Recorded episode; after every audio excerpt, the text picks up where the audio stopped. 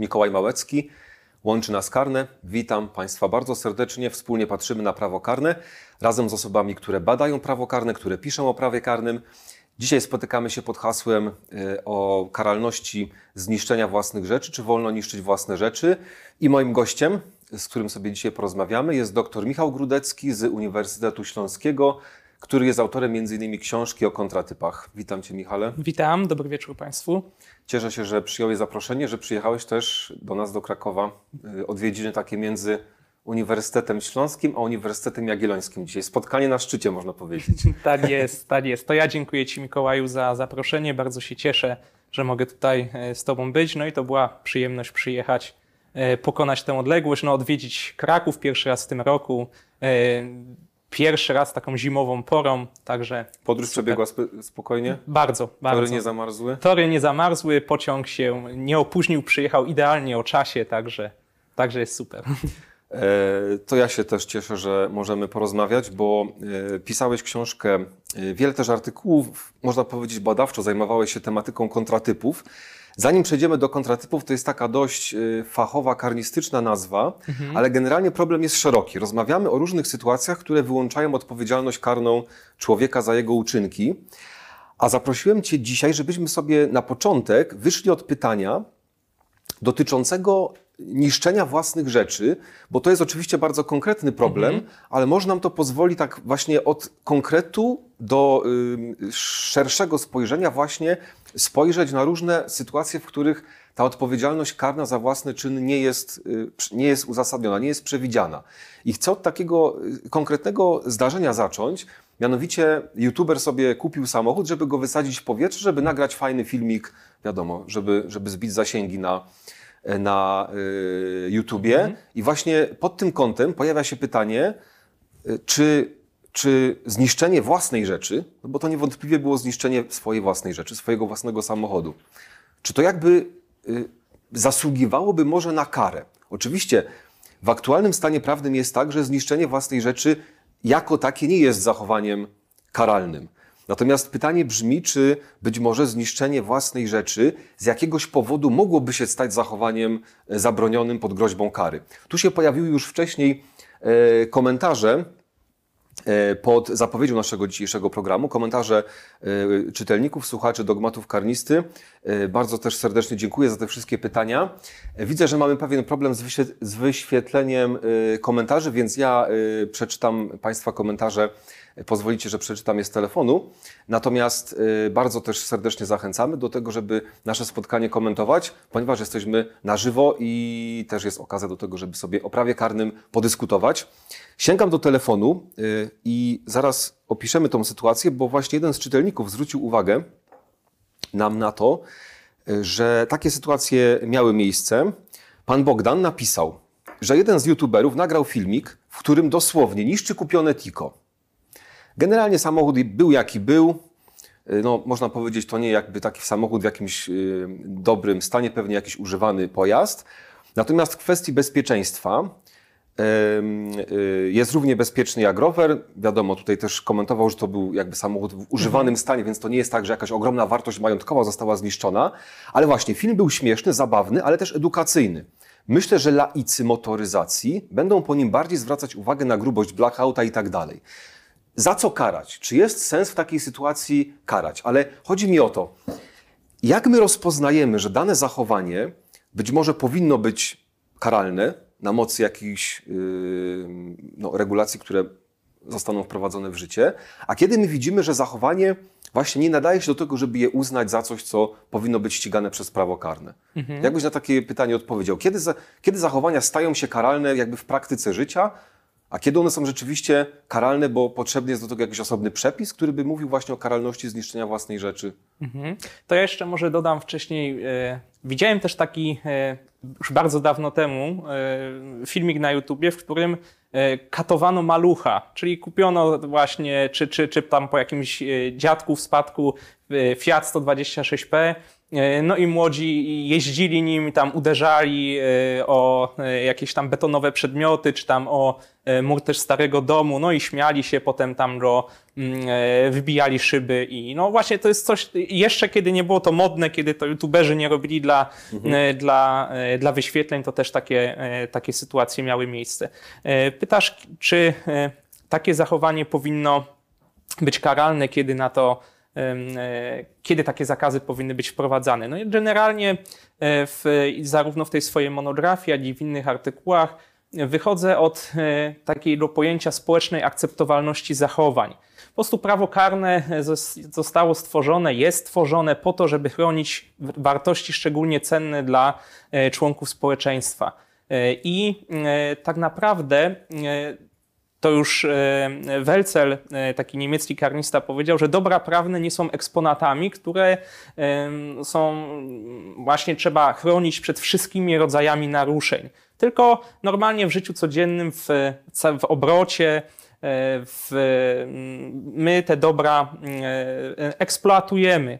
E, I tak naprawdę społeczeństwo e, i po części też e, sam ustawodawca, no ale ustawodawca jest reprezentantem społeczeństwa, e, wyznacza pewnego rodzaju granice, czyli na ile możemy sobie pozwolić z, w naruszaniu tych dóbr i tworzy, tworzą się, czasem też samoistnie, reguły postępowania z tym dobrem, które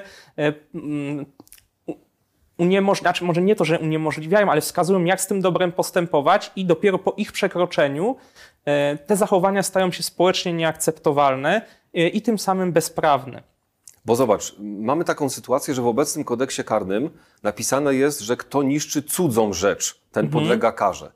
I teraz wiadomo, że przez to użycie tam słowa cudza wykluczone jest w ogóle rozpatrywanie Oczywiście. sytuacji, w których ktoś zniszczył własną rzecz.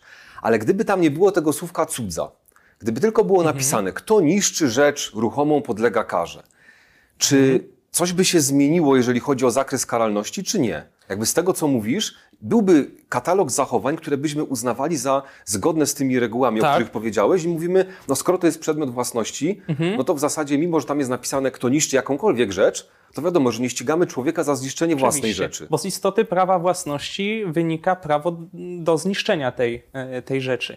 Prawda? Czyli tutaj nic by się e, nie zmieniło, aczkolwiek mogłyby mm, pojawić się pewnego rodzaju reguły, to już może zbytnio wyprzedzam naszą dyskusję, odnośnie do e, szczególnego katalogu dóbr, których e, z jakichś powodów nie moglibyśmy, nie moglibyśmy niszczyć. Znaczy, nie byłoby to dla społeczeństwa w żaden sposób opłacalne. Wtedy zaczynałoby być dla niego szkodliwe. Tylko oczywiście trzeba, m, te, te reguły m, by m, mogły powstać samoistnie, mogłyby zostać e, stworzone, e, aczkolwiek Jakoś trzeba by je odczytać. odczytać, skądś, wyprowadzić. wyprowadzić Nie byłoby tej blokady na pewno, że tu chodzi o cudzą rzecz. o cudzą rzecz. Tutaj zdecydowanie tak 288 e, ogranicza. Prawda? Pozwól, że jeszcze rozwinę ten wątek. Pan Przemysław też nam zarysował właśnie e, tą e, sytuację pod kątem rozróżnienia różnych możliwych dóbr. Wszystko zależy od sytuacji. O, widzę, że macie też Państwo komentarz e, na swoich ekranach, cieszę się. Przede wszystkim karalne powinno być niszczenie swojej własności w sposób, który może spowodować zagrożenie dla innych osób lub mienia. Druga sytuacja, gdy niszczy się swoją własność, ale jednocześnie ta własność jest cenna dla społeczeństwa. Chodzi tu głównie o zabytki, dzieła sztuki, przedmioty o dużej wartości.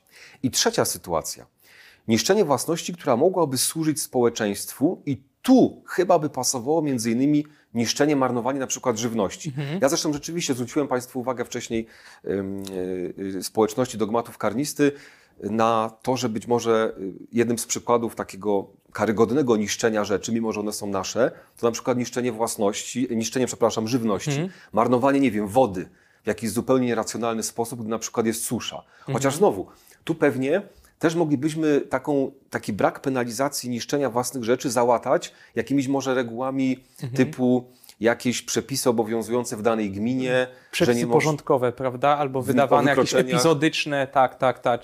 Jakby ta penalizacja nie nastawiona na akurat cudzą, rzecz, cudzą czy własną rzecz, ale właśnie zwalczanie jakiegoś zjawiska społecznego przepisami porządkowymi, taki ogólny przepis kodeksu wykroczeń, że nie, wo, nie wolno realizować jakichś zachowań sprzecznych z takimi właśnie przepisami porządkowymi. Ale właśnie, czy, yy, czy to jest jakby uzasadnione, żeby też różnicować tą sytuację od dóbr prawnych, jakie się naraża? Pewnie tak, no bo moja rzecz może być na przykład cennym zabytkiem i w tym momencie to prawo własności, zgodnie też z regułami, nie tylko jakimiś takimi um, ustanawianymi w związku z praktyką życia, ale pewnie też zapisanymi w poszczególnych ustawach, na przykład o ochronie zabytków.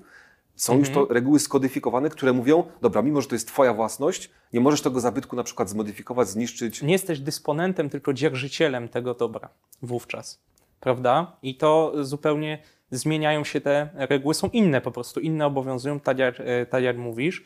Albo też od sposobu, w którym tą, tę rzecz niszczymy. Bo mamy na przykład artykuł 163, tak, sprowadzenie zdarzenia, które zagraża życiu lub zdrowiu wielu osób w postaci eksplozji materiałów wybuchowych lub łatwopalnych, czyli wysadzenie samochodu e, może być rozpatrywane pod kątem tego, czy rzeczywiście tylko to musi być bezpośrednie niebezpieczeństwo. Więc jeżeli on, z tego co widziałem, ten filmik wysadził gdzieś tam na środku zamarzniętego jeziora, gdzie te osoby kręcące, kamerujące go były daleko, no to takiego e, niebezpieczeństwa e, bezpośredniego nie, nie było. Tak, w tym kazusie, w tej, w tej sytuacji rozpatrywanej też przez polskie organy ścigania, bo tą sprawą youtubera się zainteresowały polskie organy ścigania, e, też chodziło o wyzwolenie jakby materiałów e, szkodliwych dla środowiska. To też pod tym kątem była ta sytuacja rozpatrywana, czy właśnie detonacja tego samochodu. Chyba tam y, ta sytuacja akurat konkretna, o której myślę,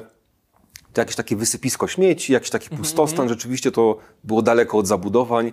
Yy, innych ludzi nie było w pobliżu, więc 163 to przestępstwo mówiące Nie. o eksplozji nie wchodziło w grę, ale właśnie pod kątem zagrożenia środowisku naturalnemu ostatecznie y, organy ścigania uznały, że nie ma wyczerpanych znamion. Ale właśnie yy, idźmy teraz do tego wątku związanego z przepisem, który nam mówi o jakimś zachowaniu karalnym, a sposobem interpretacji tego przepisu, tak żeby zmieścić w tym przepisie zachowanie, o jakie chodzi. Mimo, że tam nie ma napisane cudza rzecz, wyprowadzilibyśmy sobie z innych regulacji czy z jakichś zasad wykładni informację, że tam de facto w przeważającej większości przypadków będzie chodziło o cudzą rzecz. I tu chcę nawiązać jakby do e, tematu Twojej monografii. Notabene gratuluję, bo to e, Dziękuję książka, która jest efektem doktoratu też. Tak jest. O Otóż kontratypach pozaustawowych. Otóż to doktoratu oraz y, grantu finansowego z Narodowego Centrum Nauki Preludium 15, który kończę y, realizować w tym roku, ale no już to dzieło dwa lata y, jest. Dzieło się ukazało. Dzieło się ukazało, tak. Też znając ym, osoby słuchające y, naszego programu i też y, stałych bywalców na dogmatach karnisty, jak słyszymy o kontratypach pozaustawowych, to troszeczkę, nam się jeży włos na głowie, że Aha. tak powiem. Można powiedzieć, że pisałeś książkę o czymś, co nie istnieje. Ale do kwestii kontratypów pozaustawowych za chwilę Mhm. może przejdziemy. Chciałem Cię zapytać o taką rzecz. Karniści sobie dzielą włosy na czworo, mówią, to nie jest realizacja w ogóle znamion. Tu nie ma w ogóle czynu karalnego, bo na przykład zachowanie jest zgodne z regułami postępowania. A tutaj jest sytuacja, że zachowanie jest sprzeczne z regułami, podpada pod ten przepis, który jest w kodeksie karnym, ale mówimy, zachodzi jakiś kontratyp. I teraz, jak to odróżnić? To znaczy, skupmy się najpierw na tej podstawowej rzeczy. Jaki jest sens odróżnienia tych sytuacji? Jak w konkretnej sytuacji odróżnić? Czy coś jest kontratypem, może tym właśnie pozaustawowym? Czy coś jest może, nie wiem, legalne w ogóle? Nie, nie trzeba w ogóle do tego, do tego kontratypu. Jak z Twoich badań, które właśnie przeprowadzałeś, by, by, by to się jakby wynikało, by, by po prostu można było na te pytania sobie odpowiadać? Okej, najpierw odnośnie do tytułu. Moja rozprawa doktorska była zatytułowana tak zwane kontratypy pozaustawowe w polskim prawie karnym, chociaż Rada Wydziału początkowo tam było boksowanie podobno o ten tytuł, że, no, że ten skrót tak zwane.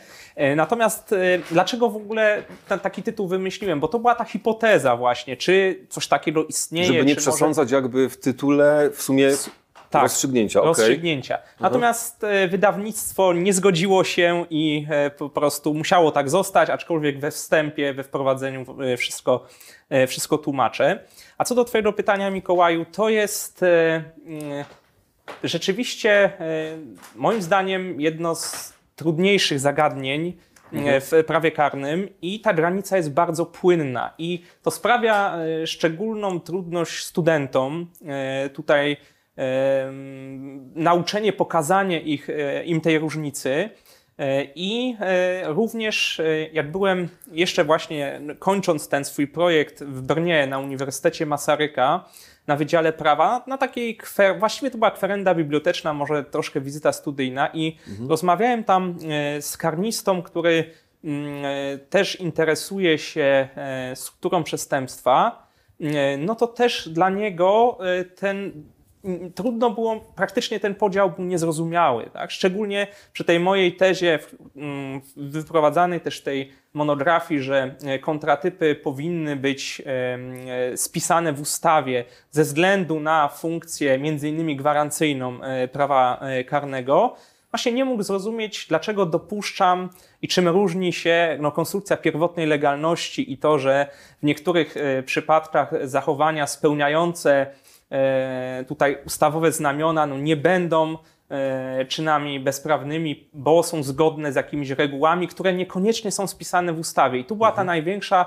e, dla niego, e, dla niego e, sprzeczność, że z jednej strony domagam się, żeby była większa określoność, a z drugiej strony do, dopuszcza się taką, no jaka jest, e, jaka jest różnica. Może wyjaśnimy tylko tą pierwotną i wtórną legalność, bo być może dla niektórych słuchaczy podział jest jakby nieintuicyjny. W Polsce takim chyba głównym y, propagatorem tego rozróżnienia był profesor Andrzej Zoll. Tak. Zgadza się? Tak jest. Y, Pierwotna legalność, czyli zachowanie w ogóle jest trochę nieinteresujące dla prawa karnego, można powiedzieć jest legalne, po prostu jest legalne. To prawo karne w ogóle tu nie musi jakoś tłumaczyć tego, że nie ma odpowiedzialności karnej. A ta wtórna legalność to właśnie poprzez przepisy, na przykład obronę konieczną, uznajemy, że zabicie człowieka w obronie koniecznej, mimo że stwarza jakiś problem, to znaczy prawo karne musi jakoś wypowiedzieć się o tym, dlaczego to nie ma być przestępstwo, właśnie wtórnie zostaje zalegalizowane przez właśnie kontratyp obrony koniecznej. Tak Przepraszam, jest. że tak się wtrąciłem. Nie, Chciałem oczywiście. tylko wyjaśnić pojęcie, które nie do końca może jest też i zrozumiałe. Oczywiście. To też zależy od jakiej koncepcji e, przyjmiemy. Tutaj ja przyjmuję koncepcję, że mm, w jakiś kontratyp, właśnie na przykład obrona konieczna, tej danej sytuacji wyłącza generalnie zabronione zachowanie spod zakazu karnego. Ale oczywiście tych koncepcji jest, e, jest e, multum. Tutaj, Mikołaju, masz swoją koncepcję e, kontratypów, ale to nie jest najistotniejsza kwestia. Natomiast co do tego podziału na pierwotną i wtórną legalność, to też pojawiają się głosy, że ten podział właściwie nie ma sensu, prawda? Jest taki artykuł mm, pana profesora Jarosława Majewskiego w, z 2017 roku, bardzo ciekawy, czy idea pierwotnej wtórnej legalności się broni. Bodajże taki tytuł e, jest właśnie, pan profesor stawia pytanie i tam w ostatnim zdaniu odpowiada, że nie, nie broni się. Właśnie z tego powodu, e, że ta granica jest płynna. Jak ja ją, e, jak ja ją wyznaczam? E, Otóż e, dla mnie sytuacje kontratypowe to są takie sytuacje, w których jest ewidentnie widoczna kolizja dwóch dóbr, że poziom ochrony danego dobra, że dwa dobra ze sobą kolidują i nie może być e, taki sam poziom ich e, ochrony w tej danej, w danej sytuacji. E, I sprawca narusza to dobro, poświęca je właśnie, żeby mm, ratować czy, czy, czy, czy zachować na tym samym poziomie ochronę innego dobra. I to poświęcenie jest społecznie, mm, właściwie ja to odwróciłem, tak, że to poświęcenie nie jest społecznie opłacalne, ale brak zezwolenia na to poświęcenie byłby społecznie nieopłacalny. Dlaczego? Bo ja uważam, że zabicie kogoś w obronie koniecznej nie może być po pozytywnie wartościowane, ponieważ pozbawiamy życia człowieka. Natomiast jeżeli byśmy nie mieli tego prawa, to przyniosłoby to więcej złych, e, więcej zła. I tak jak pan profesor Andrzej Zoll napisał w jednej ze swoich publikacji, i zawsze powtarzam, powtarzam też studentom te słowa, że kontratypy to jest wybór mniejszego zła. To jest wybór mniejszego zła. Tutaj można mm, A to, to mm, ciekawe jest to właśnie odwrócenie, odwrócenie rozumowania, czyli nie opłacalność, tylko brak zezwolenia byłby społecznie nieopłacalny. Różnica Mhm. Społecznie jest szkodliwy subtelna. w pewnym tak, sensie byłby. Tak, Mhm. tak. Rzeczywiście, to mówienie o tym, że na przykład zabicie człowieka jest, właśnie to słowo opłacalne tutaj Mhm. może oczywiście używane w takim technicznym trochę sensie, ale ono rzeczywiście może nie pasować. Mhm. Bo ktoś tak powie, no jak to opłacalne jest zabijanie siebie, prawda? tak. Yy, ale rzeczywiście odwrócenie te, tych proporcji, że tak powiem, czy punktu widzenia i stwierdzenie byłoby społecznie szkodliwe, jakby w tym sensie nieopłacalne, szkodliwe. Gdybyśmy nie dopuścili takie, do takiej sytuacji, to fajne, chyba fajne jakby przełożenie akcentów, rozło- inne rozłożenie akcentów. To e, tu wiesz, bo tu e, moja e, promotor, moja mistrzyni, profesor Olga Sitarz, powie, że jakby nas słuchała, że przykład obrony koniecznej nie jest do końca dobry, tak? Że tutaj rzeczywiście, bo mamy to takie w cudzysłowie oczywiście krzywdzenie innej osoby, chociaż ta osoba nas atakuje, no to ją krzywdzimy, ale popatrzmy na eksperyment e, nowatorstwa, tak? Z artykuł 27, e, że tutaj, no, mm, pa- profesor Sitarz mówi, jest ewidentnie e, widoczne, że jest to korzystne, tak? Ale znowu możemy się zastanowić, czy jeżeli jest jakiś eksperyment techniczny, nie wiem, w jego wyniku e, będzie jakiś wybuch, tak? Czy, czy jakaś substancja e, szkodliwa e, zanieczyści środowisko, albo osoby, które biorą udział w tym eksperymencie, e, m, doznają uszczerbku, no to też nie możemy powiedzieć, że takie naruszenie dóbr, że jest tak, że to jest e, opłacalne, że jest jakaś korzyść, tylko no, czynimy to, e, żeby rozwój szedł tak naprzód, że musimy w pewnym momencie zaryzykować, e, bo e, brak tego ryzyka byłby, byłby szkodliwy, tak? byłby nieopłacalny. Mhm. A y, wracam do tego mojego pytania. Jak odróżnić, czy coś jest kontratypem, na przykład pozaustawowym czy ustawowym, a jak odróżnić, czy to jest zachowanie zgodne z regułą postępowania? Bo ktoś może powiedzieć w ten sposób.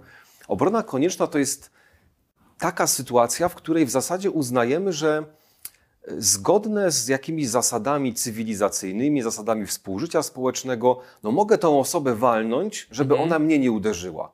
I teraz dlaczego uznajemy, że to jest no właśnie, naruszenie nietykalności skontratypizowane przez obronę konieczną, a nie mówimy, że to w ogóle nie ma tutaj naruszenia normy postępowania i to jest zachowanie zgodne z regułami. Jak to od siebie odróżnić? E, Dla mnie e, to nie jest zachowanie akceptowalne społecznie, tak? Tutaj uderzanie. To jest sytuacja wyjątkowa, ekstraordynaryjna, która choć powtarzalna, bo nie, nie mamy do czynienia z kontratypem, jeżeli to byłaby jakaś jednorazowa sytuacja, ale nie mająca miejsca e, w e, życiu codziennym, tak? Tak, e, tak na co dzień. Tylko w wyjątkowych sytuacjach ustawodawca zezwala na jakieś anormalne, tak, takie niecodzienne naruszenie tych dóbr chronionych. Właśnie w, w, w tej postaci. Ale tak jak mówię, ta granica jest płynna i, i rzeczywiście można tutaj tej koncepcji zarzucać, że przecież to sprowadza się e, do tego samego. I znowu tutaj przytoczę, że ostatnio z- profesor Sitarz rozmawialiśmy i dos, dosłownie powiedziała te, te, ten przykład, co, co ty mówisz. A przecież w obronie koniecznej można to samo powiedzieć, że tak te, tak te reguły e, się e, mogą kształtować. Ale wydaje mi się, że nie, że nie ma, nie są wykształcone reguły pozwalające na tego typu zachowania. Możemy powiedzieć, że są reguły, które pozwalają na ringu bokserskim tak? e, wyprowadzać, e, wyprowadzać ciosy, że to jest zachowanie e, występujące w społeczeństwie na co dzień, tak? związane z uprawianiem różnego rodzaju sportów. Też akceptowane, choć znowu można powiedzieć, czy słusznie, no bo taki słynny artykuł profesora Filara Herosi zinstytucjonalizowanej agresji, gdzie pan profesor się e, świętej pamięci zastanawiał, no, że jak to jest możliwe, że my akceptujemy takie okładanie się pięściami przy, przy wtórze, przy ryku publiczności, e, a jeżeli to zrobimy na ulicy, to, to już jest zupełnie inna ocena. Tym prawda? bardziej, że tutaj ten przepis mówiący o spowodowaniu na przykład uszczerbków wprost Wprost, są tak. spełnione. Oczywiście, że tak. Ale to właśnie to odróżnienie potem prowadzi do pewnego rodzaju może i zamieszania też terminologicznego, Mhm. ale też może i pewnego takiego zamętu właśnie i bardziej merytorycznego, no bo, yy, no bo nie ma chyba wtedy blokady żadnej, żeby mówić, no właśnie, yy, walka bokserska, czy to jest naruszenie reguły, czy kontratyp pozaustawowy. Mhm. Niektórzy powiedzą, że to jest powodowanie uszczerbku, ale właśnie mamy jakiś kontratyp pozaustawowy, który nam mówi, to jednak nie będzie powodowanie uszczerbku. To zniszczenie własnej rzeczy, od której wyszliśmy. Gdyby przepis brzmiał, kto niszczy cudzą rzecz, kto niszczy cudzą rzecz wiadomo, tak jak jest obecnie, nie byłoby wątpliwości. Ale gdyby brzmiał, kto niszczy rzecz po prostu, no właśnie, ktoś by powiedział, no niszczy rzecz, ale kontratyp własności sprawia, że to nie jest zniszczenie rzeczy. Y, Nie da się jakoś podejść do tematu kontratypów może pod, pod jakimś bardziej formalnym względem? Nie wiem, że kontratyp to właśnie jest coś takiego, co musi być uregulowane w ustawie? Mhm. Chyba wniosek twój jest taki w ogóle, że kontratypy. Muszą być uregulowane w ustawie ze względu na to, że są takim wyjątkowym zezwoleniem e, na podejmowanie generalnie społecznie nieakceptowalnych e, zachowań, ale e, nieakceptowalnych, ale właśnie w sytuacjach, w których brak tego zezwolenia byłby społecznie nieopłacalny, czyli przynosiłby więcej strat, jeszcze więcej strat niż strat powoduje to, to ewentualne naruszenie dobra. No i oczywiście uważam, e, tak samo zresztą jak ty, że skoro typ jest w ustawie, to kontratyp jako to wyjątkowe zezwolenie też powinien być w ustawie ze względu na zasadę określoności, że dopiero wtedy wiemy, e, jak e, kształtuje się ta sfera bezprawności i Dodatkowo jeszcze ze względu na zasadę podziału władzy i legalizmu, że jakieś tworzenie ad hoc kontratypów przez władzę sądowniczą, no to jest wkraczanie w to jądro kompetencyjne władzy, władzy e, ustawodawczej, no a organy e, państwa muszą działać e, w granicach i na podstawie, e, na podstawie prawa. Jeszcze chyba jest tak, że e, w pewnych sytuacjach stosowanie przepisów o kontratypach, mimo że tych ustawowych, tych określonych, e, wywołuje e, spore wątpliwości. No, cała ostatnia dyskusja tocząca się wokół tego, jakie są granice obrony koniecznej, prawda? E, w- Niekończąca przykład się z, e, dyskusja Kobyłki, na przykład właśnie sytuacja z Kobyłki, no można mieć wątpliwości, czy przekroczone granice obrony koniecznej tego właściciela, który się bronił w sklepie, czy, czy też granice obrony koniecznej nie zostały przekroczone, a co dopiero otworzenie tych rozważań na sferę kontratypów pozaustawowych, czyli czegoś, co nie jest właśnie sprecyzowane w żadnym przepisie. Mhm. Tu chyba ta rozbieżność, ewentualne rozbieżności w orzecznicze Byłyby e, ogromne. e, w orzecznictwie byłyby o wiele e, większe. Mamy takie pytanie od pana Filipa. Odmienia do obrotu gospodarczego. Jak ma się rzecz do odpowiedzialności na przykład z artykułu 296 paragraf 4 czy 301 paragraf 4 KK? To chyba chodzi o wyrządzenie szkody Tak, tak. spółce. Na ile wolno ryzykować? Wiadomo, że ad casum badamy, ale Mhm. po co i ta, po co i jak wyznaczać granice? Właśnie, to też jest ciekawe pytanie, w jaki sposób podchodzić do różnych Mhm. ryzykownych zachowań w obrocie gospodarczym, na ile to są ewentualnie sytuacje usprawiedliwione jakimś właśnie kontratypem ryzyka Mhm. Eksperymentu? gospodarczego, eksperymentu gospodarczego, czy może to są zachowania, które byśmy wartościowali w oparciu o jakieś reguły sztuki w obrocie społecznym, że Jeżeli powiemy, one są. ma... Ale mogą być sytuacje, w których my wykraczamy celowo poza te reguły, no bo jesteśmy przeświadczeni, że no, przyniesie albo to większy zysk, tak? że jest ryzyko, więc ja bym to rozpatrywał z, z perspektywy tutaj ryzyka nowatorskiego, zwłaszcza, że przepis mówi o eksperymencie ekonomicznym tak? i o spodziewanej korzyści o znaczeniu gospodarczym. Tylko tutaj największe moim zdaniem wątpliwości i problem to jest, czy te oczekiwanie osiągnięcia, celowość i sposób przeprowadzenia są zasadne w świetle aktualnej wiedzy, czyli na ile rzeczywiście jest to e, jakaś szalona działalność, która tak gdzieś tam jest przekonany, że jest świetnym strategiem, że to przyniesie sukces, a na ile możemy ocenić, że takie, takie ryzykowne zachowanie rzeczywiście jest celowe, czyli że ta szansa, ta szansa jest. No i to są, to są bardzo mm, trudne, trudne właśnie problemy, tak jak mówiłeś, no już na gruncie kontratypu ustawowego, tak? jak, to, e, jak to rozstrzygnąć. No bez wiedzy specjalistycznej e, nie jesteśmy, bez wiedzy biegłych nie jesteśmy w stanie tego, ale czy biegli też nieraz są w stanie podołać takiemu zadaniu? A też jest chyba tak, że w takich bardziej typowych sytuacjach, no zawsze ten przedsiębiorca mierzy się z jakimś ryzykiem. No, czy zainwestować te pieniądze, żeby kupić coś, czy może trochę przyoszczędzić, bo jest inflacja, czy może zatrudnić kolejną osobę, czy kogoś zwolnić. Za, znaczy, zawsze decyzja o zrobieniu czegoś lub nie zrobieniu czegoś jest jakąś decyzją o w- jakby kondycji finansowej tej spółki. Więc chyba tu nawet moglibyśmy powiedzieć, w większości chyba sytuacji będzie w ogóle zgodny z jakimiś regułami ym, takiego racjonalnego gospodarowania, bez odwoływania się, bez konieczności odwoływania się do właśnie kontratypu eksperymentu. Musiałaby to chyba być, chyba być jakaś nadzwyczajna w ogóle sytuacja, żebyśmy sięgali po kontratyp eksperymentu. Oczywiście, ale, ale to, co mówisz, no to jest, to jest normalne gospodarowanie, prawda? To, to nie, nie jest tutaj, tak zrozumiałem z tego komentarza, że to chodzi o takie rzeczywiście... nadmierne ryzyko. Jakieś nadmierne, nadmierne, nadmierne ryzyko. A tak tutaj to, to możemy też posłużyć się przy tym figurą modelową, prawda? By, by ocenić jakiegoś modelowego, wzorcowego przedsiębiorcy postawionego w tym samym miejscu, jakie on decyzje by podjął. No i wtedy, no to szczególnie przy, e, przy przestępstwach nieumyślnych e, jest, e, jest potrzebne. Tak? Czy rzeczywiście on przekroczył te reguły panujące, czy takie, to co mówisz, to jest takie normalne ryzyko gospodarcze, tak? ryzyko, jakie każdy ponosi prowadząc, no bo samo otworzenie działalności gospodarczej od razu wiąże się, wiąże się z ryzykiem. No, tutaj się balansuje, czy ono jest większe, czy mniejsze, ale ale nigdy nie jest zerowe, zwłaszcza jeszcze w takich niepewnych czasach. Jest, mhm. Zmian też w przepisach związanych z podatkami, z innymi kwestiami. Tak, z szalejącą inflacją i, i niespokojem, tak? Też różnego rodzaju ryzyk wynikających z sytuacji zagranicznej. Oczywiście. Więc to też chyba powinno wpływać na ocenę jakby racjonalności pewnych działań. No jednak nie znamy przyszłości. Możemy bazować na pewnej racjonalnej analizie faktów, które mamy tu i teraz. I też no, przedsiębiorcy muszą takie decyzje na co dzień podejmować. Ja Państwu bardzo serdecznie też dziękuję za wszystkie głosy e, w dyskusji, szczególnie te przed programem. Gdybyście mieli pytania o jakieś kontratypy pozaustawowe może do naszego gościa, to z chęcią sobie możemy wyjaśniać poszczególne e, sytuacje. Były w poprzednich programach Łączy Nas Karne e, dyskusje z naszymi gośćmi, na przykład o takich sytuacjach boiskowych.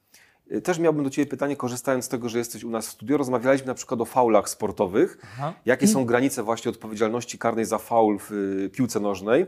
Mogą być to różne sytuacje, prawda? Począwszy od jakiegoś takiego popchnięcia kogoś, które jest w sumie niegroźne, ale jest jakimś przekroczeniem reguł gry, po jakąś, jakiś atak na piłkę, powiedzmy, który się kończy nawet złamaniem nogi, jakąś poważną kontuzją, która tego zawodnika wykluczy z rozgrywek na dłuższy czas.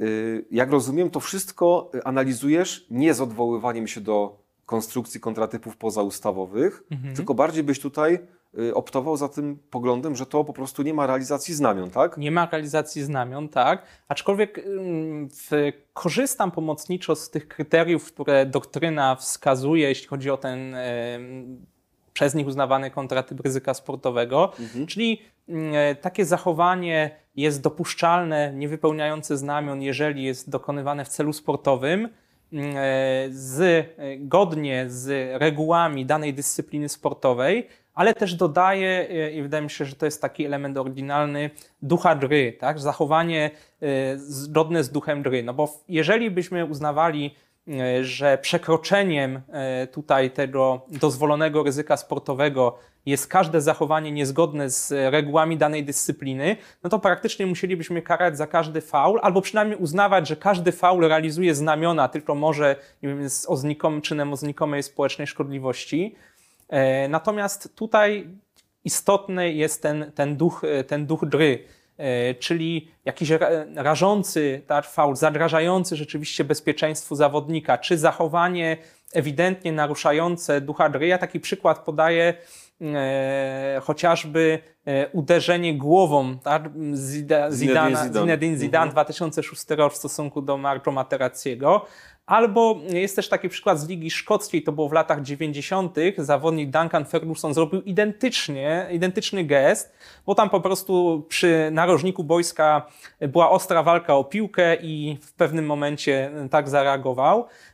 I ten zawodnik został skazany na odpowiednik naszej kary ograniczenia wolności, czyli tu prawo karne wkroczyło na boisko. Ale mamy wiele takich przykładów, bo Marcin Wasilewski, któremu nogę e, zawodnik złamał, tak, ostry e, wślizg, e, intencjonalny, nie w piłkę, tylko w tył nogi, otwarte, otwarte złamanie. Słynny przypadek Luisa Suareza, który ugryzł Georgia Kieliniego też na, na mistrzostwa. Zachowanie zupełnie niezwiązane, e, niezwiązane e, z grą. W takich wypadkach, w moim przekonaniu, prawo karne mogłoby wkroczyć na boisko, ale na przykład spotkałem się, na, byłem na jednej z konferencji z, z tezą sędziego piłkarskiego, który powiedział, że jego zdaniem absolutnie, że to tylko powinno być to wewnętrzne wewnętrzne, dyscyplinarne, tak prawo sportowe, które z drugiej strony może, może być, rodzić surowsze konsekwencje dla, e, dla zawodowego sportowca. Tylko, że my tutaj wciąż obracamy się, znaczy tak mówimy i, i często to jest też błąd chyba, że się mówi o sporcie zawodowym, a przecież my możemy sobie grać tak w piłkę na Orliku i, i tu nie, nie, już żadne sankcje dyscyplinarne na nas nie będą ciążyć i, i, Tak, pytanie też o równość wobec prawa. o równość wobec prawa, prawda? Ten profesjonalny w sumie nie będzie karany prawem Tak. państwowym, bo się powie, no sankcje dyscyplinarne w sumie są Ultima dla ciebie ratio bardziej... prawa karnego, tak? Nega, tak, ultima ratio i bardziej negatywne w ogóle sankcje, bo nie możesz grać y, w kolejnym meczu, a jakiegoś takiego właśnie zawodnika, który nawet amatorsko sport Ama- tak. w jakiejś takiej lidze, y, która nie ma aż tak, nie jest tak, aż tak wy- wyeksponowana powiedzmy społecznie, Mhm. nagle powiemy, no zwalczamy twoje negatywne zachowania prawem karnym. Mhm. Chociaż może to jakiś walor dydaktyczny by miało. Dopóki się wspinasz po szczeblach kariery, no to może to państwo powinno też tych zawodników jakoś wychować. Aha, czyli e, surowiej, tak? A potem Surowiej. coraz łagodniej. Coraz Chociaż łagodniej. tu chyba trochę by był problem z pro, jakby Z proporcjonalnością. równością, Mhm. proporcjonalnością tej reakcji. No tak mi się wydaje. Bo taki przykład, no to też to nie był akurat e, faul, to nie było też związane ze zykiem sportowym, ale był taki piłkarz, mm, nie przypomnę teraz sobie nazwiska, który nazistowskie gesty wykonywał e, po Mhm. zdobyciu bramki jako formę cieszynki, no i on chyba dostał dożywotnią dyskwalifikację. Czyli taka dożywotnia to jest coś, zresztą w ogóle idea prawa dyscyplinarnego, tak, że na przykład dla nie wiem, zawodów prawniczych, czy dla sędziego, czy lekarza, też wszędzie, gdzie jest odpowiedzialność dyscyplinarna, to to wykluczenie e, na przykład z, z tego grona jest dużo dotkliwsze niż, e, niż, niż kara Mhm. Po kryminalna. co państwo miałoby reagować? Yy, Skoro orzekać samorząd- Mhm. środek karny w zasadzie prowadz, zakazu prowadzenia działalności Na określonego przykład. typu, można by podobny środek prawda, orzec. Zakaz udziału w rozgrywkach. Jak rzeczywiście ten sam środek został orzeczony dyscyplinarnie w, ramach y, prawda, y, stowarzyszenia czy jakiejś tam federacji sportowej, w zasadzie ta dolegliwość, właśnie to chyba jest pytanie o dolegliwość za naruszenie danych przepisów, bo jeżeli jesteśmy w stanie regulacjami wewnętrznymi to wyegzekwować, to chyba wystarczy. Tak. Natomiast To jest- jeżeli mhm. byśmy nie byli w stanie tego wyegzekwować, być może prawo karne by musiało tutaj wejść do gry. Mhm. To jest jeszcze- dobry przykład w ogóle na, na, na pokazanie tej subsydiarności prawa karnego. Mhm. Chyba najlepszy, jeśli chodzi o kwestie, kwestie związane z takim prawem dyscyplinarnym i też takim na styku właśnie sportowo-dyscyplinarnego. Czyli krótko mówiąc, jak słyszysz kontratyp ryzyka sportowego, to mówisz... To mówię nie, Nie. nie, nie. E, kon- Chyba, że pojawi się w ustawie, prawda? Ustawie o sporcie albo w kodeksie karnym, to wtedy, to wtedy będzie. Tak, Ale to jest jeszcze taka ciekawsza kwestia związana z bójkami w hokeju i to jest też e, taka kość niezgody e, w dyskusjach, które toczę z wieloma osobami, bo e, no, te bójki w hokeju są sprzeczne z, wprawdzie z oficjalnymi regułami, tak zawodnicy dostają kary, aczkolwiek jest to... e, e, taki element jakby, no nie chcę powiedzieć, folkloru tego hokejowego i podobno niektórzy kibice chodzą tylko na bójki, e, a w Kanadzie e, jest powiedzenie, że dlaczego lud jest biały, żeby było widać na nim krew, tak? Są zawodnicy, którzy są specjalnie wpuszczani, którzy ochraniają tych kluczowych zawodników, są pewne nieformalne reguły, a jak e, e, Związek Kanadyjski tam e, chciał bardziej zwalczać te bójki, żeby zabrać się za to, no to zarówno trenerzy, jak i sami zawodnicy, jak i kibice zaczęli, zaczęli protestować. No i to jest taka największa sprzeczność pomiędzy tym, co nazywam duchem gry, jakimś takim przyjętym, e, akceptowalnym zachowaniem, a e, oficjalnymi, oficjalnymi e, regułami. I, i, i to jest dużo, bo zawsze mówimy, że faul, no to okej, faul to jest coś, tak, co, co, co, co, jest niezgodne, a tutaj no, mamy niezgodność z regułami dyscypliny, a jednak coś, co wszyscy e, Coś akceptują. kulturowo Coś, jest tak, jakby tak, tak, tak, zasymilowane, można powiedzieć. Mhm. Ale to też właśnie ciężko by nawet budować było Ten e, kontratyp. ten kontratyp, no bo to jest w pewnym sensie oczywiste, że nie powinno być odpowiedzialności karnej, więc raczej chyba by wszyscy uznali, to co się tam dzieje jest zgodne z jakimiś regułami kulturowymi. kulturowymi. A to zadam Ci trudniejsze pytanie. A propos też niszczenia rzeczy, ale tym, tym razem nie własnej, ale cudzej, ale właśnie może jakoś usprawiedliwiony jakimś kontratypem działalności artystycznej albo jakimś prawem do protestu. Chcę dwie sytuacje podać. Wchodzę do galerii sztuki, otwarta galeria, wystawa, jest jakiś kontrowersyjny obraz, na przykład przedstawiający powiedzmy symbolikę religijną. Ja się nie zgadzam na to, żeby w taki sposób traktować symbolikę religijną. Biorę jakiś miecz, uderzam w ten obraz, niszczę obraz wystawiony w galerii. I druga sytuacja, w ramach jakiegoś obywatelskiego protestu, zwrócenie na przykład uwagi na problemy klimatyczne, wchodzę do galerii i bardzo drogi obraz znanego artysty oblewam zupą pomidorową. Jeśli chodzi o ten pierwszy przypadek, to zastanawiam się nad stanem. Czy jest wyższej prawo do niszczenia konieczności. cudzych rzeczy? Nad stanem wyższej konieczności, ponieważ taki obraz jest źródłem niebezpieczeństwa dla moich uczuć religijnych, tak? E, I ja poświęcam tylko właśnie kwestia oceny, czy byłby to kontratyp, czy ekskulpant, czyli Mhm. czy moje uczucia religijne są dobrem większej wartości niż wolność wypowiedzi artystycznej, czy tej samej. No, ja tutaj no, nie chcę jakoś przesądzać. Dla Zawsze mnie to jest trudne zważenie dóbr, prawda? Zważenie prawda? dóbr, tak, ale zwłaszcza, że swoboda, e, znaczy swoboda, mm, e, wolność sumienia, wolność myśli gdzieś, gdzieś jest pochodną wolności albo bardzo blisko wolności wypowiedzi. Nie wiem, trudno mi powiedzieć. W każdym razie gdzieś widzę tutaj albo artykuł 26, paragraf 1, albo paragraf 2. Natomiast ten drugi przykład, jeszcze raz mówisz, że wchodzisz do galerii, oblewasz zupą pomidorową. Tak, to nawiązuje do tych słynnych przypadków, prawda, przyklejania się Aha. też do obrazów albo właśnie oblewania zupą pomidorową. Już abstrahuję od tego, że tam mogą być jakieś pancerne szyby, prawda? tak, tak. Był nawet swego czasu przypadek, y, człowiek w kaplicy Matki Bożej Mhm. na Jasnej Górze próbował takimi woreczkami z farbą nawet nie próbował, tylko rzucił je w kierunku obrazu, no ale obraz jest wiadomo za pancerną Mhm. Tak. szybą, on tego nie wiedział, ale też była próba jakby zniszczenia samego obrazu Mhm. y, na Jasnej Górze. Y, No gdyby tej pancernej szyby nie było, prawda? Tak. No bo pomijamy kwestię powiedzmy ochlapania samej szyby, jakiegoś wybryku chuligańskiego, bo to powiedzmy jest inna Mhm. Oczywiście. sprawa. Bardziej mi chodzi właśnie o to jakby niszczenie cudzej własności. Czy to jest jakoś usprawiedliwione w jakimkolwiek, w jakiejkolwiek sytuacji? No właśnie, podałeś stan wyższej konieczności. Ktoś by mógł powiedzieć, no ale czy niebezpieczeństwa tutaj nie da się inaczej uniknąć? Na przykład To komu każe chodzić do tej galerii, oglądać te... ale jak już tam pojawiłem się, na przykład nie wiedząc, tak, to to niebezpieczeństwo się wtedy e, pojawiło. Ale tak jeszcze a propos tego przykładu, e, to mm, sam byłem świadkiem takiego zachowania z moją narzeczoną tu w Krakowie Bo dwa lata to- temu. Przepraszam, że przerwam, tylko chodzi mi o to, że jakbyśmy tymi kontratypami pozaustawowymi operowali, to jest ryzyko właśnie, no może budowania jakichś kontratypów pozaustawowych, które tutaj mogłyby zadziałać. Z drugiej strony, jak przejdziemy na ten system elastycznie dobieranych reguł postępowania, gdzie też musimy pewne wartości ważyć, no to może jest jakaś reguła postępowania mówiąca, że dzieło sztuki można poświęcić, żeby zwrócić uwagę na kryzys klimatyczny. Tylko, że wiesz, to jest już obchodzenie, tak? To, to się Aha. tworzy koło, nie? Że tak naprawdę mm, e, ten główny zarzut, że mówimy, że kontratypy pozaustawowe, że, że są złe, tak? Że, albo że nie istnieją, a jednak robimy coś, żeby,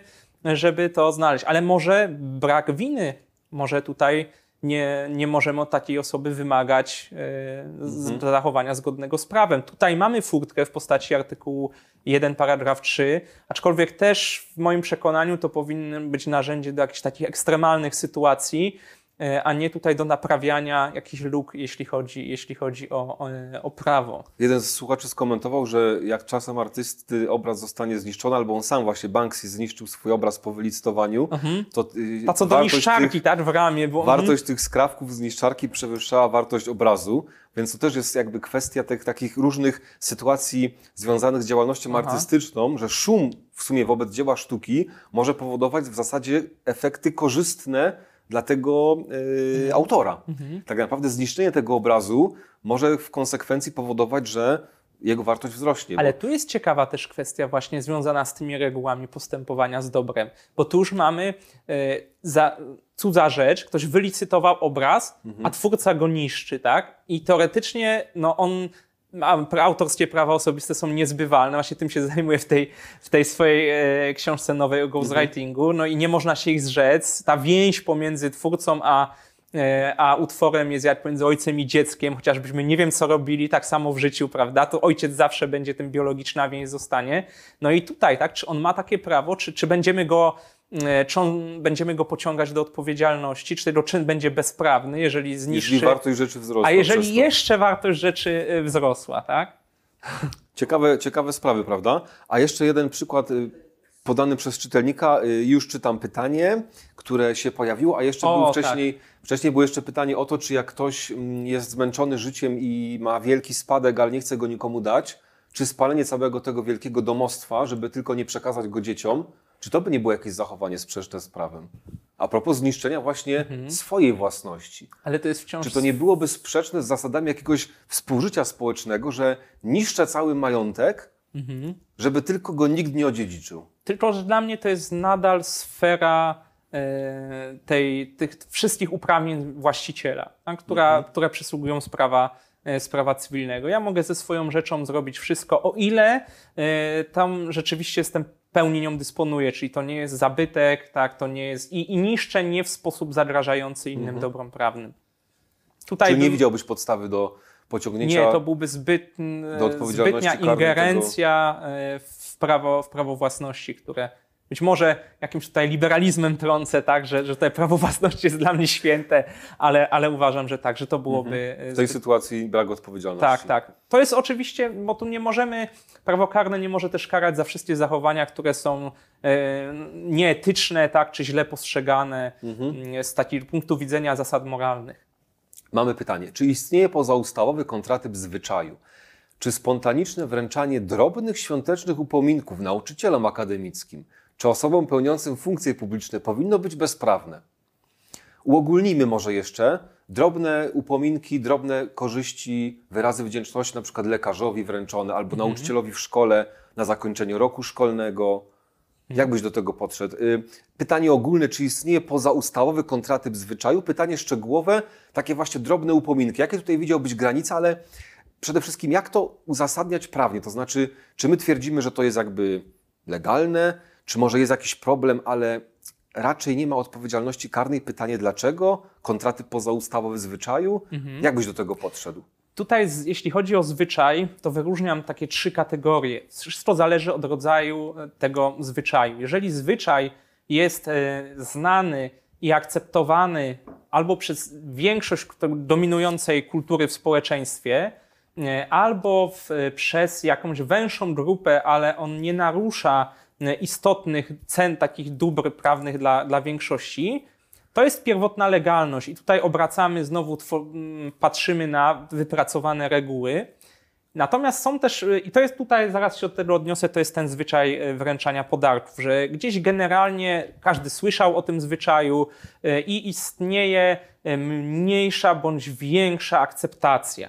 Natomiast są też zwyczaje, i to są związane z jakimiś mniejszościami, e, na, które możemy postrzegać, m- mogą być dla mnie albo spełniać cechy kontratypu, no tylko, że wtedy powinien taki kontratyp być umiejscowiony w ustawie, albo spełniają cechy ekskulpanta. E, I to zależy od rodzaju tego zwyczaju. Na przykład taki zwyczaj, który spełnia moim zdaniem cechy kontratypizacji, ma, czyli jest ta widoczna kolizja dóbr, e, no i trzeba byłoby przydać, znaleźć narzędzie, może ustawodawca powinien stworzyć narzędzie, które by tą kolizję pozwoliło rozwiązać. To jest e, małżeństwo cygańskie, małżeństwo romskie. Tak, tutaj mamy kolizję dóbr w postaci no, tej tradycji, która jest w tej mniejszości kultywowana, zawierania małżeństw z młodymi dziewczętami, a z Tak było opracowanie nawet chyba w przeglądzie sądowym, pamiętam. Opracowanie na ten temat. Pamiętam, że y, pan sędzia Stanisław Zawłocki mówił właśnie, y, że recenzował chyba nawet ten tekst na jakiejś konferencji właśnie sędzia Zabłocki tutaj komentował to i warto znaleźć ten, to opracowanie właśnie dotyczące tych małżeństw. Jak Tak. to usprawiedliwić? Jak to usprawiedliwić? No, e, o, oczywiście. E, No a przykład, e, gdzie można by mówić o e, eskulpancie, czyli w sytuacji, w której trudno od sprawcy, znaczy ten, ta, ten nacisk tego zwyczaju na, na, e, e, na motywację sprawcy jest tak duży, że można się zastanawiać, czy należy wymagać od niego zachowania zgodnego z prawem. Taki przykład, który znalazłem, to jest kwestia mm, obrzezania chłopców w religii judaistycznej. Tak?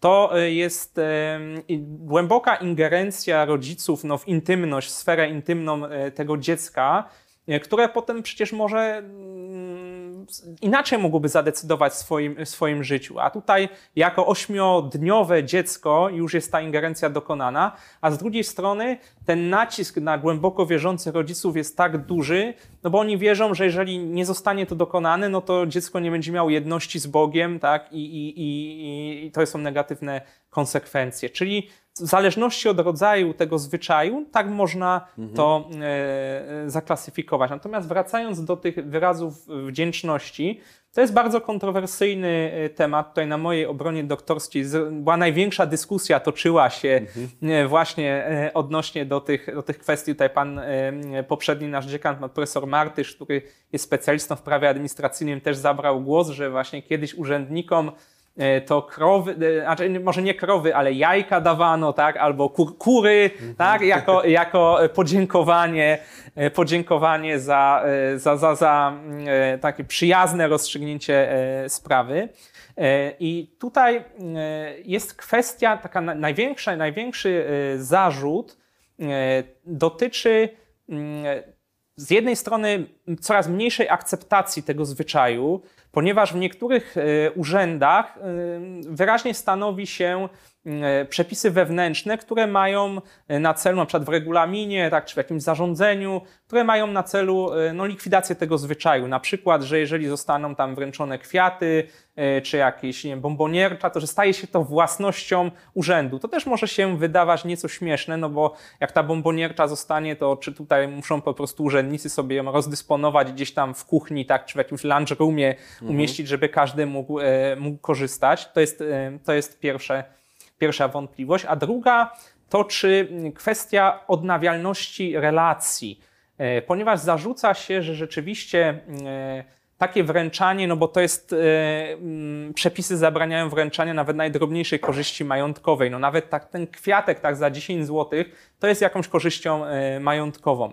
E, i czy mm, takie zachowanie nie zaburzy prawidłowego funkcjonowania tych urzędów państwowych czy, e, czy samorządowych. I kwestia odnowienia... Mówisz na przyszłość jakby. Mówię na przyszłość. Kwestia... Jakiś taki pewien nawyk, że dostajemy dostajemy dowody wdzięczności, a poza tym odnawialność relacji, jak rozumiem, z tym, kto z dał. Tym tak, z tym petentem, z tym petentem który e, dał, prawda? Że jeżeli jakiś urzędnik czy lekarz otrzyma prezent, E, i relacja odnowi się, bo pacjent znowu zachoruje, tak? albo mm, e, petent znowu przyjdzie do urzędu załatwić e, kolejną sprawę, to ten urzędnik, mając w pamięci, że dostał jakiś upominek, będzie lepiej tak, załatwiał sprawy, będzie łaskawszym okiem spojrzy, bo będzie myślał, no ten Kowalski dał mi tam e, nie wiem, whisky czekoladę. albo czekoladę, e, to e, może mi znowu da, tak? może, może dzięki temu zyskam i będzie, będzie lepiej traktował. Albo nauczyciel akademicki, bo to był przykład. Mamy studia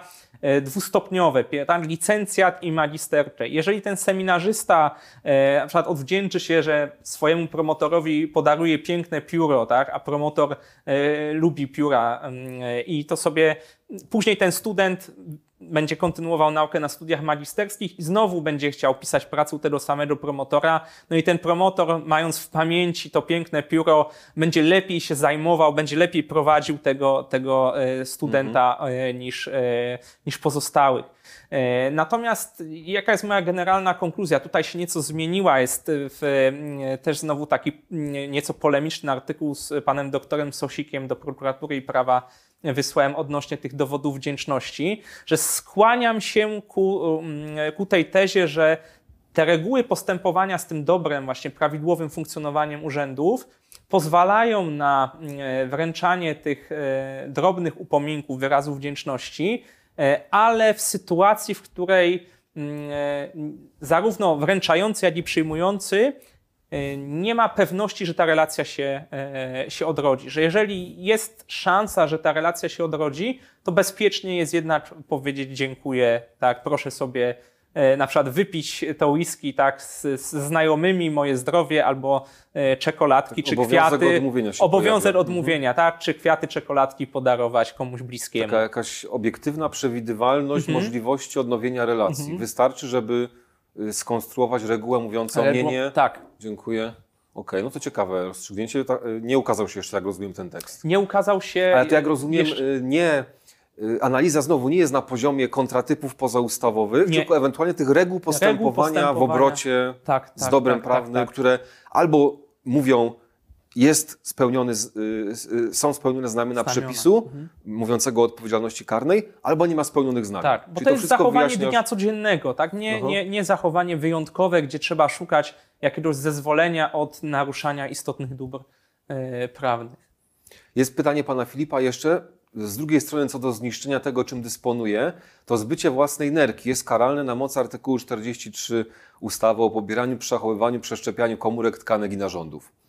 Pewnie troszeczkę różnica jest między Mhm. tym, co, co jakby jest rzeczą materialną, a nie częścią ciała, Mhm. więc tutaj pewnego rodzaju specyficzne podejście, takie Mo- systemowe do Paternalizm organów państwa. paternalizm państwa, może też unikanie pewnego rodzaju nadużyciom. Ja pamiętam, Mhm. a propos wspomnianej pani profesor Sitarz, była gościem w programie Łączy nas karne. Byliśmy ostatnio na konferencji, na której właśnie była dyskusja o tym ym, pobieraniu jakby narządów tkanek ludzkich, niemożliwości jakby zrzeczenia się, tu, niemożliwości jakby dysponowania nimi w sposób Mhm. swobodny. No i to jest jeszcze problem sterylizacji dobrowolnej, tak? Też, Ubezpłodnienia. ale Mhm. właśnie była dyskusja o tym, że być może chodzi o to, że ryzyko nadużyć y, systemowe jest tak duże, że po prostu ktoś pozornie sobie tą nerkę sprzeda z własnej woli, ale de facto będzie jakoś tam wykorzystany Mhm. przez kogoś, że ustawodawca mówi, ok, być może powinieneś tym dysponować swobodnie, ale ryzyko nadużyć jest tak ogromne, że lepiej, korzystnie, jakby społecznie jest zakazać temu, tego wszystkim. Mhm. Po prostu, że czasami ten zakaz to nie jest kwestia jakby oceny, że dobro prawne nie zasługuje na ochronę, w tym sensie twoja wolność Mhm. nie zasługuje na ochronę, tylko bardziej chodzi o to, żeby zwalczać pewnego rodzaju negatywne zjawiska, które mogą pod przykrywką dobrowolnej decyzji jednak e, rzeczywiście pokrzywdzać tą osobę. To tak samo jak kryminalizacja namowy i pomocy do samobójstwa, prawda? Podobnie można to Podobnie wyjaśnić. można to wyjaśnić. Czy, czy właśnie te problemy związane z e, trwałym ubezpłodnieniem, e, które też e, no generalnie jestem, mm, jeśli chodzi o te dobra, co rzeczywiście dysponujemy, to jestem zwolennikiem tutaj szerokiego uznawania naszej wolności e, w tym, w tym dysponowaniu, ale zdaję sobie sprawę z tych poglądów. Tutaj mm, profesor Gubiński już w latach 60. pisał o tej wartości człowieka też jako jednostki tak, dla społeczeństwa em, i, i, i że nie możemy tutaj, nie jesteśmy właśnie dysponentami, a, a dzierżycielami, jeśli chodzi o nasze zdrowie w tym najpoważniejszym oczywiście aspekcie i, i, i, i życie. No i tak jak tutaj mówisz, z tą, z tą może być podobnie. Oczywiście od tej strony e, jeszcze, jeszcze nie patrzyłem, a tu, a tu może być ten rynek, tak? Tutaj, czy taka Mhm. nawet kogoś może sytuacja do tego e, zmusić. Nie I- będziemy w stanie po prostu Mhm. odróżnić, Odróżnić, tych jest- dobrowolnych ym, sytuacji, w których ktoś się zrzega ochrony dobra, od tych, w których został jakoś wykorzystany. To Tak. dowodowo będzie trudne, więc po, mówimy, nie wolno nikomu. Nie wolno nikomu, bo Jest zbyt duże ryzyko. Mhm. Bezpiecznie ogólnie jest, jak nie będziemy nikogo narażać. E, Michale, wniosek ogólny chyba rysuje nam się czytelny. Kontratypy pozaustawowe nie istnieją. Nie istnieją, tak jest. Wyjaśniam- Mogą istnieć sytuacje, tak, które spełniają cechy kontratypizacji, ale dopóki ustawodawca nie powie, że zezwalam na wyjątkowe e, niedochowanie e, wierności zakazowi, tak, to Może być ma. to jakiś postulat de lege ferenda, Tak jest. ewentualnie może w jakichś sytuacjach exculpant, tak. właśnie indywidualnie, żeby kogoś Jak usprawiedliwić. przy karceniu małoletnich, prawda, gdzie, Mhm. gdzie tutaj kiedyś był kontratyp w dekrecie prawo rodzinne z 46 roku, przez 4 lata obowiązywał, tam wprost właśnie ustawodawca stanowił, że może rodzic stosować, tam nawet kary cielesne wtedy było, no bo to był 46 rok, ale potem zniknął i, i, i- tutaj mamy największy problem, w jaki sposób, to jeszcze też nie, nie, nie, nie poruszaliśmy, chyba tutaj widzę, że czas tak się kończy, Tak, ale, niestety kończy się. Zawsze miło się rozmawia, ale ale tak, e, szybko godzina zleciała. program 60 minut to jest bardzo mało czasu. Dziękujemy Państwu za e, wszystkie pytania, które w międzyczasie e, na dogmatach karnistych i w polu karnym się pojawiały. E, Czy wolno niszczyć własne rzeczy? No właśnie, e, przepisy przepisami, ale gdybyśmy mieli na, nawet racjonalizować różne sytuacje pod kątem obowiązujących przepisów, zawsze jest to pytanie, czy korzystamy z jakichś właśnie tak zwanych instytucji kontratypowych, czy po prostu wyjaśniamy to z odwołaniem się do jakichś reguł życia społecznego, które w danej sytuacji nas Otóż wiążą, to. w konkretnej sytuacji mogą nas usprawiedliwiać. Szanowni Państwo, naszym gościem dzisiaj był dr Michał Grudecki z Uniwersytetu Śląskiego. Dziękuję Ci, Michale, za odwiedziny w Krakowie. Dziękuję bardzo, było mi niezwykle miło się z Tobą i z Państwem spotkać. Szanowni Państwo, wszystkie odcinki programu dostępne również w formie podcastu, a relacje z poszczególnych odcinków dostępne na portalu karne24.com. Dziękujemy Michałowi za udział w dzisiejszym programie. Ja razem z moim gościem dziękuję Państwu za śledzenie kolejnego spotkania w programie Łączy Nas Karne. Poniedziałki, godzina 19 spotykamy się na żywo, żeby sobie wspólnie patrzeć na polskie prawo karne. Do zobaczenia. Do widzenia.